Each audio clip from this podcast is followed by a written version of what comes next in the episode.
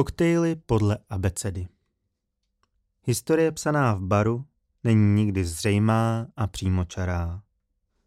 Dějiny koktejlové kultury jsou obestřeny celou řadou záhad, polopravd i nesmyslných tvrzení. Při pátrání po původu jednotlivých koktejlů je tudíž potřeba zapojit ony pověstné, malé, šedé buňky mozkové. Podobně jako jistý belgický detektiv ve slavném příběhu Vraždy podle abecedy se vám i já pokusím v abecedním pořadí rozkrýt všechny souvislosti, které dovedly vybrané klasické drinky až na výsluní. Mé jméno je Tomáš Mozr a pro příštích několik minut budu vaším koktejlovým průvodcem. Tentokrát vám představím French 75. Britský romanopisec Alec Vogue označil French 75 za nejsilnější drink na světě. Ačkoliv bychom jej mohli označit spíše za jeden z těch kontroverzních. Vše začalo na přelomu 19. a 20. století. Tehdy se totiž zrodilo francouzské lehké polní dělo s hlavní o průměru 75 mm. Toto dělo se později nechválně proslavilo na bojištích první světové války a obzvláště v myslích spojeneckých veteránů představovalo symbol vítězné války proti Německu ještě dlouho poté.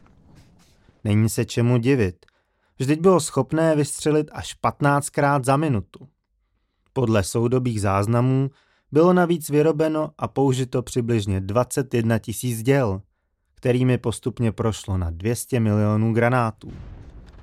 Právě pro svou údernost i symboliku se takzvaná 75 jeví jako absolutně ideální varianta pro onen rázný koktejl kombinující gin, citronovou šťávu, cukr a šampaňské. Není to ale zas tak jednoduché, jak se to může na první pohled zdát. Neboť příběh tohoto koktejlu nabízí řadu odboček, ať už máme na mysli problematiku názvu, receptury nebo třeba typu skla, do něhož bychom nápoj servírovali. Obecně se traduje, že koktejl vznikl z rukou skotského barmana Harryho McElowna v pařížském New York baru na adrese Sangru Denu pod názvem Soixante Cans, což v překladu znamená 75. Dané francouzské označení pochopitelně neodkazovalo na nic jiného než na slavný kanon.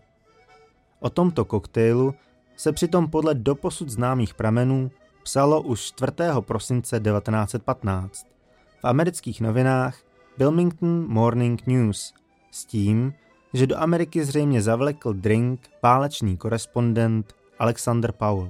Tomu bychom samozřejmě ještě mohli věřit, ale následující legenda o tom, jak koktejl, složený ze stejných dílů ginu, Applejacku a grenadiny se střikem citronové šťávy, vznikl popíjením z prázdné dělové patrony, je již při nejmenším nepravděpodobná. Londýnské ilustrované noviny The Sphere přinesly 27. listopadu 1916 v jednom ze svých článků zprávu o tom, že koktejl zvaný Soixante Cans byl vynalezen mixérem z American Baru v anglickém Syros Clubu. A náhle je tu paralela, protože Harry Magellan sice před válkou pracoval v New York baru v Paříži, ale v jejím průběhu se přesunul zpět do Anglie. Tam chvíli pracoval v londýnském Syros Club, odkud posléze zamířil za prací do Ameriky. Příliš se tam ale neohřál a již mířil zpět do vlasti, aby sloužil u britského letectva. To už však válka končí a on opět začíná pracovat v Syros Clubu kde v roce 1921 vydává svou první knihu Harry of Syros ABC of Mixing Cocktails. V té se mimo jiné objevil 75 Cocktail. Když se poté otevírá nová pobočka Syros Club v Deauville, francouzský příslib McElowna už nepustí a 8. února 1923 se natrvalo vrací do pařížského New York baru. Tentokrát již v roli majitele. Vše se tedy jeví velmi prostě. Koktejl, který začal jako Soaksan Cans, se postupně proměnil v 75 koktejl a následně se z něj stal French 75. Nicméně komplikace přicházejí, když s proměnami názvu dochází rovněž k obměně receptury. A tak můžeme nacházet dvě velmi odlišné verze, které byly servírovány v barech od Paříže po New York. A jejichž jediným pojítkem byl gin. Třebaže ani s ním to není vždy jisté.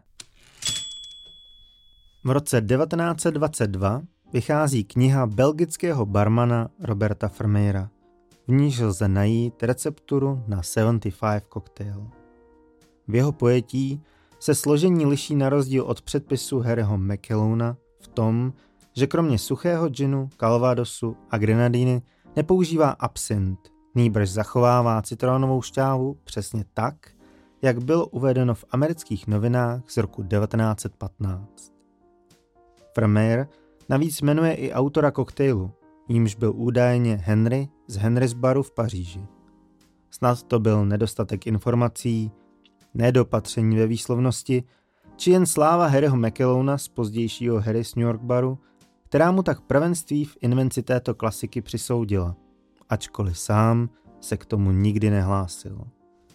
Ve skutečnosti totiž Vermeer odkazoval na osobnost Henryho TP z Henry's baru, který byl situován v čísle 11 na pařížské rů Volny, tedy pouhé dvě minuty pěšky od Harrisbaru.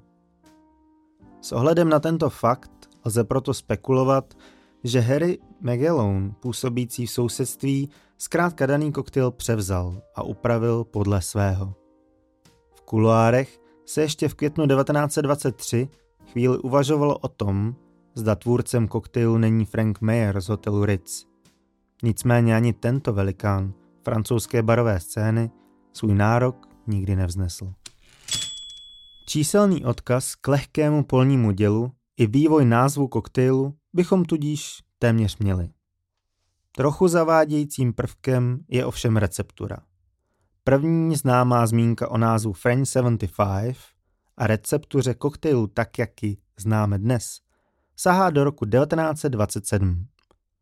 Dané složení se vyskytuje ve druhém vydání knihy Here's How, kde slova přiložená k nápoji nenechávají nikoho na pochybách, oč se jedná, neboť tento drink je tím, co doopravdy pomohlo spojencům vyhrát válku.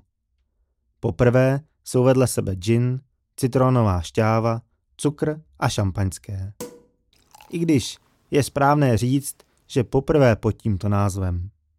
Původní kombinace známá jako Champagne Cup, totiž začala být obohacována Old Tom ginem již v 60. letech 19. století. Co tedy učinilo z French 75 nezapomenutelnou klasiku? V podstatě můžeme říct, že jde o dramatickou souhru okolností.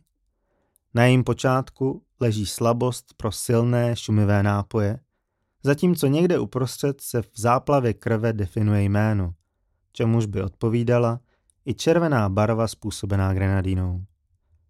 Na konci však opět stojí chuť a psané slovo, protože kdyby French 75 nezařadil vyhlasný Harry Craddock do svého titulu do Savoy Cocktail Book, pravděpodobně bychom tomuto koktejlu nevěnovali tolik pozornosti.